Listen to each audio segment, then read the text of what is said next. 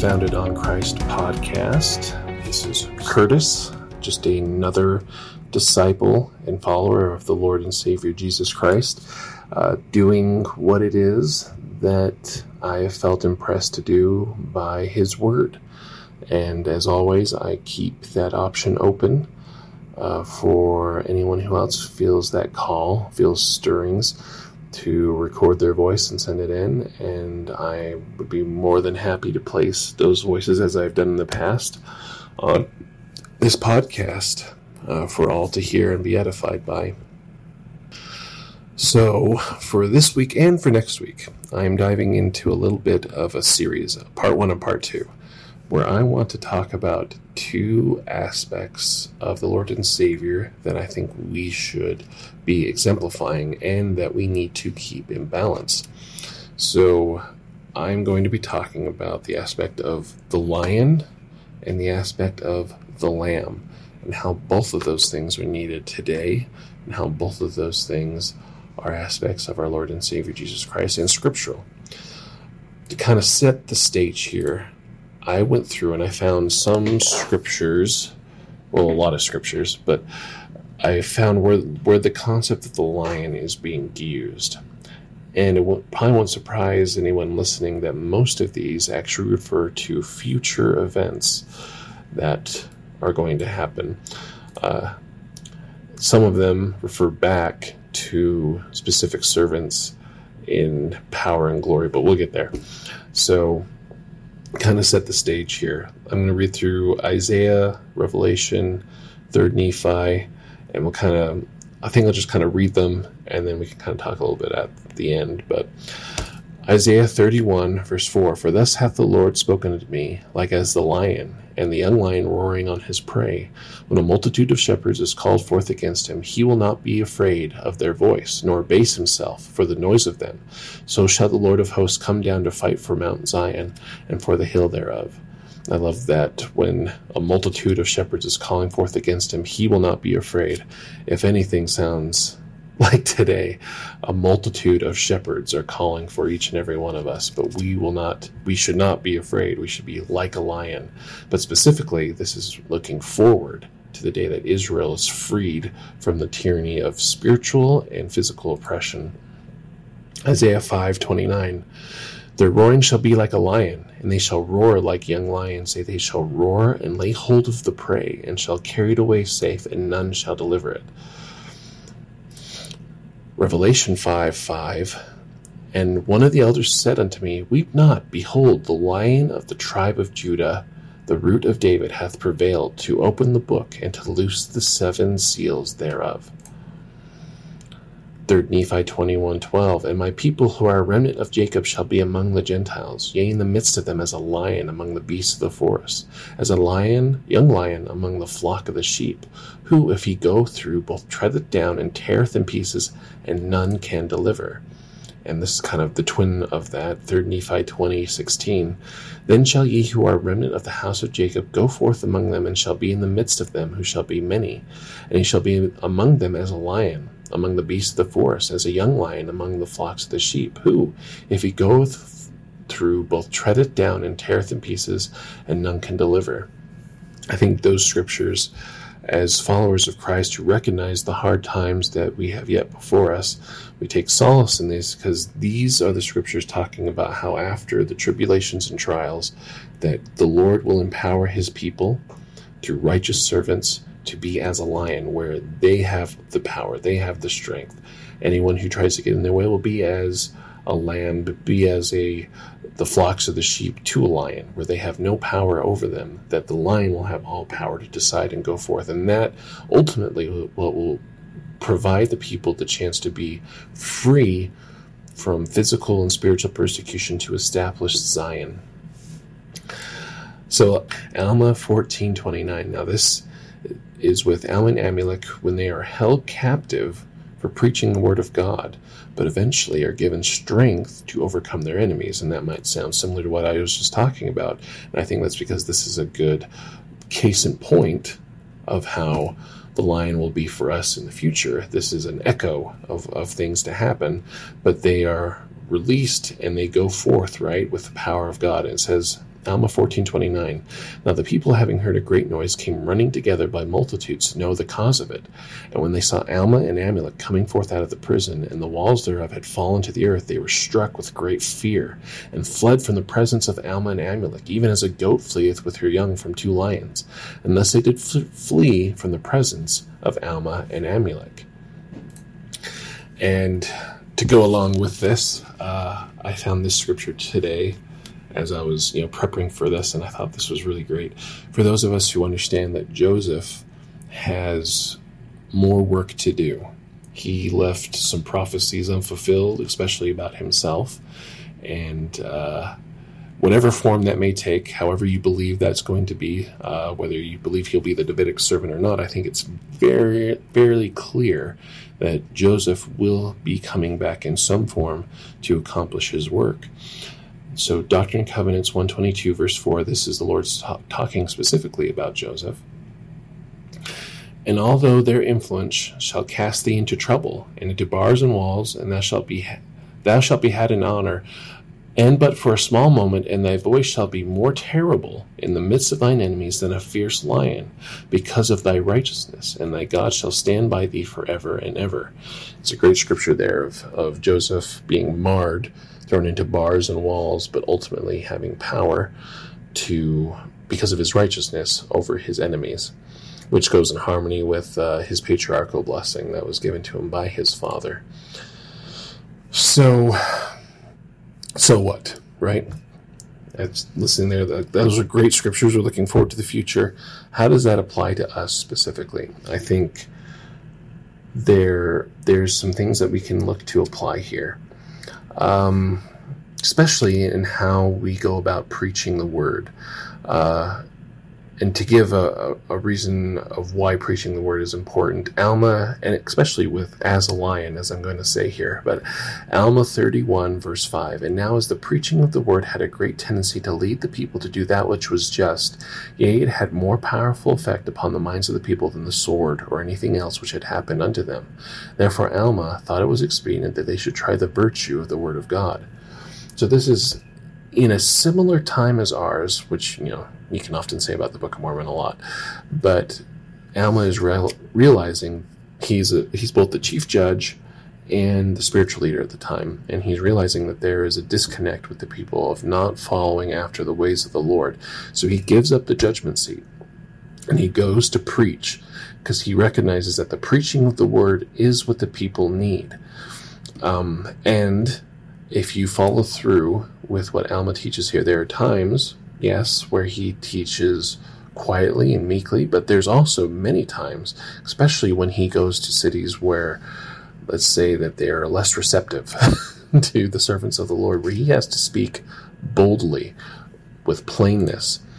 And so, to go in harmony with this, there's a few scriptures that I think really highlight this aspect of Christian behavior, especially as we seek to follow Christ and to be a servant for Christ and to seek after the least of those, right, who we are supposed to be serving.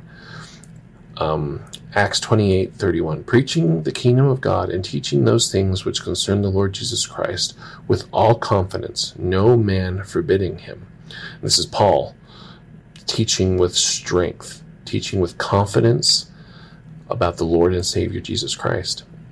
Alma 4 29 and through 31. Now the Lord, behold, be, behold their teachings, and grant unto thy servants that with all boldness they may speak thy word, by stretching forth thine hand to heal, that the signs and wonders may be done by the name of thy holy child Jesus. And when they had prayed, the place was shaken where they were assembled together, and they were all filled with the Holy Ghost, and they spake the word of God with boldness. So here we have Peter and John praying to the Lord to have strength and boldness. And when they do that, they are given the Spirit of the Lord to speak in boldness about Christ. Joshua chapter 1 verse 9 and this is you know this is Joshua coming into his own basically after Moses has has given the keys of leading Israel to him Have I not commanded thee? Be strong and of good courage. Be not afraid, neither be thou dismayed. For the Lord thy God is with thee whithersoever thou goest. I there is a certain amount of strength from that scripture in its simpleness that really speaks to the heart of me where we should know that we have the right as righteous followers of Christ who yes are imperfect but apply the atonement apply the grace and love of our Lord and Savior that we have the right to be bold in preaching about him to people and when we are preaching him it, it takes to some degree we can take the pressure off of us because it's not about us it is about Jesus Christ and being, we can be strong and bold in Jesus Christ because he was the one without sin. He was the one who performed the the acts of the atonement that we can rally behind. We can we can rally behind that banner with strength and boldness. Moroni 8:21 Woe unto such for they are in danger of hell and an endless torment. I speak it boldly. God hath commanded me. Listen unto them and give heed, or they stand against you at the judgment of Christ. I love, you know, you get to the end with Mormon Moroni. They do not mince words. They have seen horrible things, and they are not afraid to speak it plainly and boldly to the people. Third Nephi seven sixteen. This is Nephi. This is a, this is almost like the the mirror, the opposite end. This is uh, before Christ comes and recognizing, you know, there's there's wickedness. You know, he's trying to preach the people to get them ready for Christ coming. But third Nephi seven sixteen. Therefore be Therefore, being grieved for the hardness of their hearts and the blindness of their minds, went forth among them that same year and began to testify boldly repentance and remission of sins through faith on the Lord Jesus Christ. If if you get nothing from from today, this scripture alone is a power verse that combines all the aspects of the things I'm talking about today. Therefore, being grieved for the hardness of their hearts and the blindness of their minds. Unfortunately, when people become hard hearted, stiff necked, the only thing that can breach them the only thing that they, will give them a chance is speaking boldly the words of Christ. I don't want to downplay the aspects of being soft and, and entreating, persuading, but that's going to be next week. this week, I'm focusing on teaching boldly repentance, remission of sins through the faith on the Lord Jesus Christ. If you can get nothing across other than those things with boldness, then I would say that you're doing pretty well in the cause of Christ. And not that this will all turn out well for us all the time. Now, I've read scriptures about how ultimately, yes, we will be saved, but there are hard times ahead of us. 3 Nephi 6 20 and 23, and this will kind of exemplify this. And this is what we should be prepared for when we feel the cause of Christ within us. Recognize that who we are following, who we are listening to, and submit to His will whatever it may be, and it may be difficult here. But 3 Nephi 6.20, And there began to be men inspired from heaven, sent forth, standing among the people in all the land, preaching and testifying boldly of the sins and iniquities of the people, and testifying unto them concerning the redemption which the Lord would make for his people, or in other words, the re- resurrection of Christ, and they did testify boldly of his death and sufferings. I wonder what it looks like today for us to be sent from heaven, sent forth, standing among the people in all the land, preaching t- and testifying boldly of the sins and iniquities of the people. How will that look for us? Do we uh, do we expect a popularity contest come from this? Do we uh, do we expect that, this will be easy? I do we expect that this will turn out to our favor, our our our favor. Do we expect that this will turn out for our favor as for in public discourse? Most likely, no. And if you skip down to 23, like I said, now there were many of those who testified of the things pertaining to Christ, who testified boldly and were taken and put to death secretly by the judges, that the knowledge of their death came not unto the governor of the land until after their death. If you preach boldly about the iniquities of the people on Facebook, I imagine you will experience some of this as well.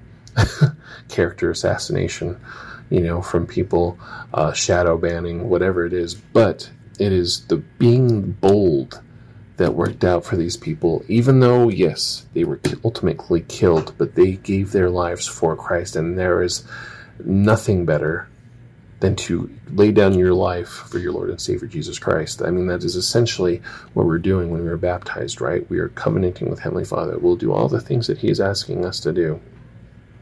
Put a capstone on this. Proverbs 28, verse 1, and this will kind of bring it all together. The wicked flee when no man pursueth, but the righteous are as bold as a lion. Um,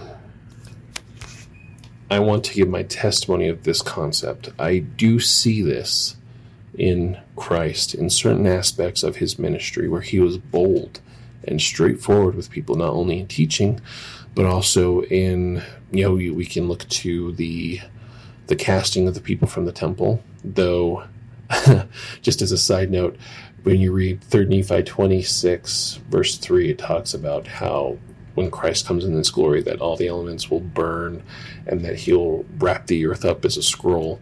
I would say for someone who can do that, it actually shows quite a bit of meekness to go to the temple and just upturn tables and use a whip, um, considering what he could have done. But that, you know, I'll hit that harder next week. But unfortunately, there is a large swing in culture. And it's good that we want to be loving and accepting of all people's ways of life, and that is that is true. However, that does not mean that we have to slacken in our cause of calling repentance and calling people to point to Christ for their salvation. And we don't and I feel like oftentimes this this is where this is the hinge point of this concept. Being a lion is not good enough. You have to be a lion for the Lord. You have to be a lion for Christ. If you're not pointing back to Christ and it falls flat, then you become overbearing. You're no longer bold. You've moved past into right, unrighteous dominion. If you are not pointing to Lord and Savior Jesus Christ, call people to pray to Him, to look to His guidance. Be bold in calling out that they're they're sinning, and and essentially a sinning is going against the Spirit, and telling them to to listen to the Savior, to pray unto Him, and receive commandments from Him on how to work, how to improve. I think there is a righteous way to emulate the masculine attributes of Jesus Christ in society today. There's a lot of de emasculation that is happening that is causing men and boys to feel like they cannot be men, that we must always be quiet and subservient and to always be soft spoken. Though those are good things, and as I'll talk about next week, the lamb is an important aspect. It is the flip side of this coin we should not be afraid, both as men and women, to emulate the more courageous and bold aspects of Christ that he exemplified in his ministry. And this oftentimes is most beautifully expressed when I see people standing up for people who need it, serving those who need it.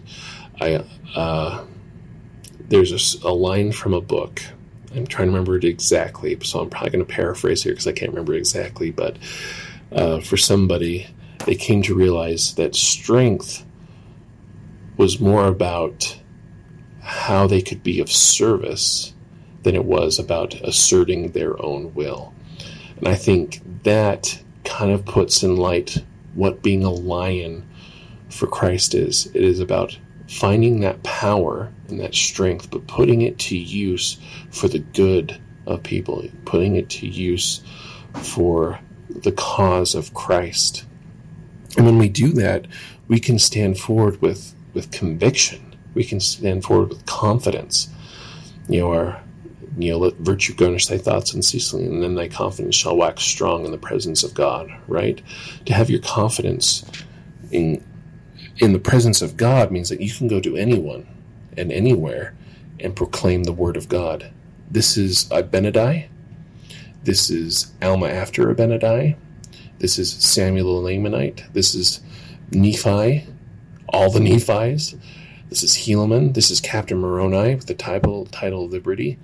The lions are those who are unafraid to stand up for the cause of truth and point to the to real source of grace, the real source of understanding. And it is not men. Men can be helpful upon that in, in that process. But anyone who's doing this correctly is pointing it to the one who did no sin, pointing to the person who can handle the weight and glory of this charge, who can handle being pointed to directly and boldly every time, and that is Jesus Christ. He his shoulders are broad, his spiritual muscles have been have been shaped and formed. He is able to carry the weight of this, and we can boldly go out as lions, as as strong Christian believers, and and preach these truths. And with that, seek His face continually in the name of Jesus Christ. Amen.